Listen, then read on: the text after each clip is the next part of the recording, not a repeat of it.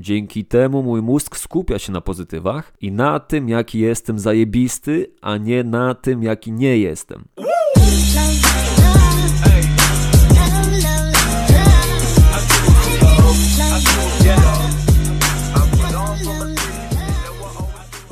Cześć, to jest absolutny bezwstyd, część pierwsza, czyli gadamy dzisiaj o pewności siebie i przywództwie.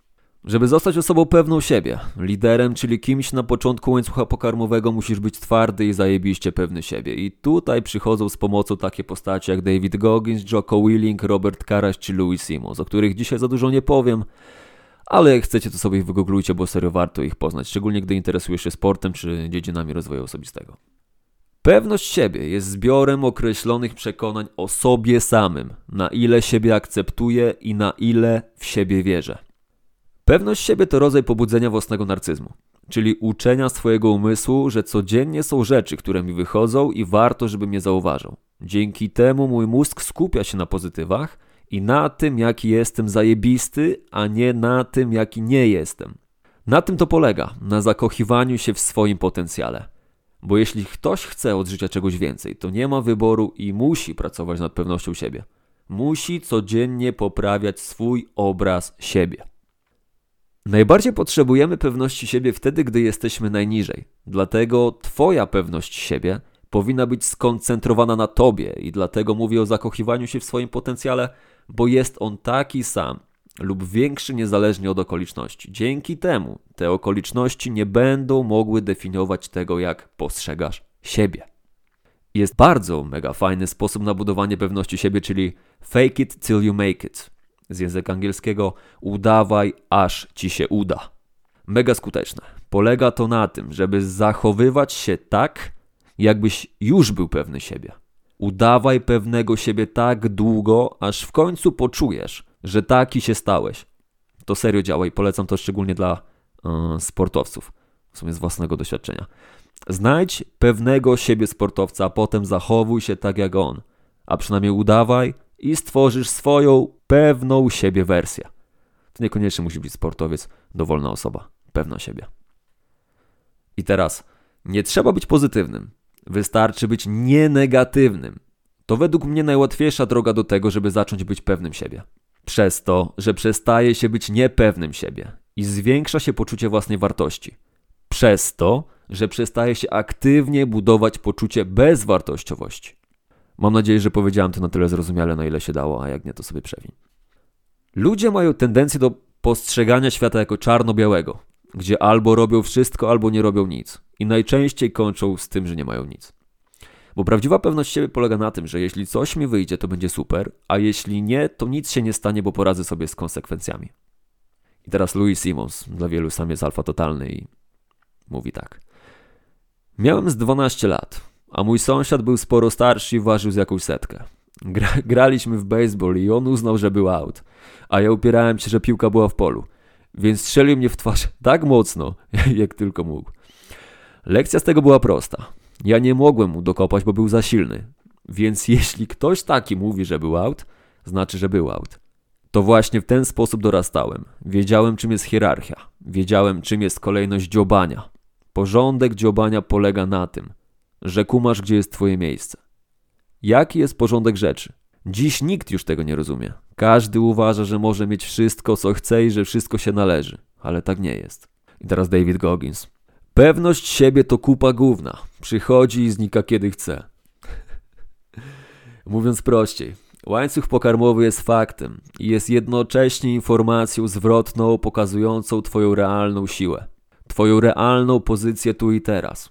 Albo będziesz robił z tego emocjonalną jazdę, buntując się jak sfoszony bachor, czy szczując się poczuciem wstydu lub winy. Albo użyjesz tej informacji w sposób chłodny i obiektywny, by wzmocnić się i awansować w kolejności dziobania.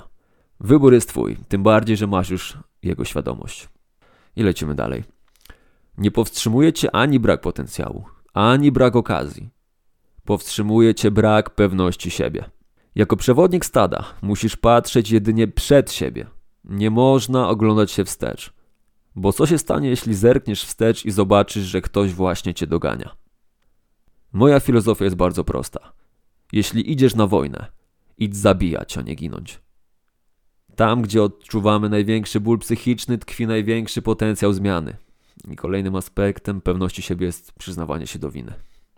Pewność siebie oznacza rozpoznawanie wadliwych rozwiązań oraz elastyczności i wiedzę, w jaki sposób wprowadzić poprawki. Arogancja to niezdolność do przyznawania się do błędów oraz nieustanne ich powtarzanie przez jednostki, które uparcie nie dopuszczają do siebie myśli o pomyłce. I Tim Grover mówi: Kiedy wymiatasz popełni błąd, potrafi wstać, spojrzeć ci w oczy i powiedzieć: Spieprzyłem.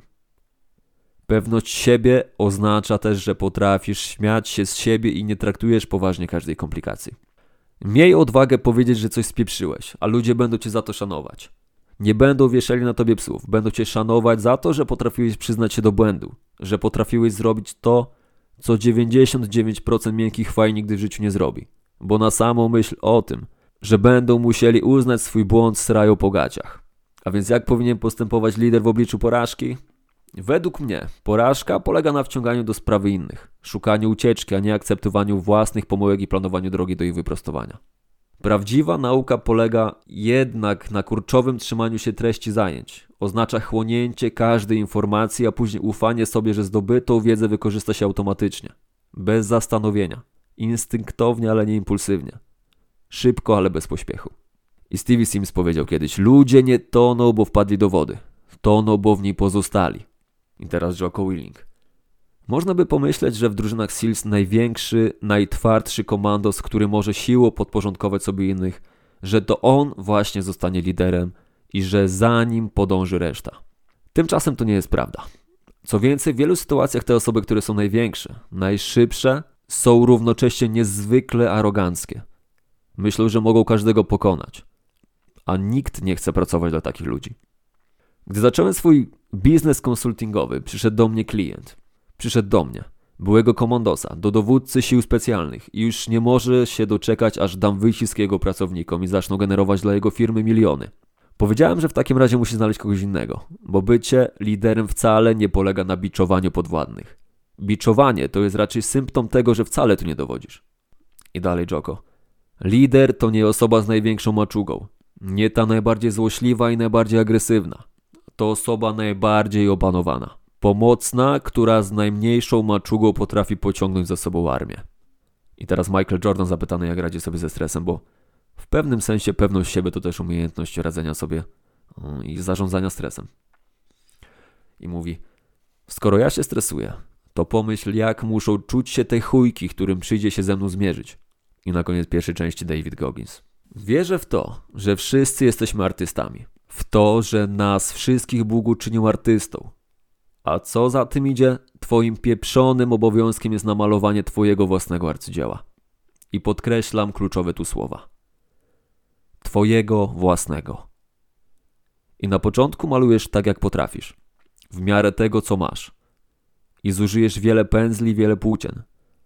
Ale kiedy rozpoczniesz to właściwe arcydzieło, będziesz wiedzieć. Nie zmienia to faktu, że ta podróż jest trudna. Tak, kocham siebie. Tak, zaznałem spokoju. Ale niech mnie szlak trafi, jeśli tego nie powiem. Stawanie się wielkim to kurewsko bolesna i ciężka przeprawa. Koniec i kropka. A teraz przestań się martwić i zacznij wygrywać. To był David Goggins.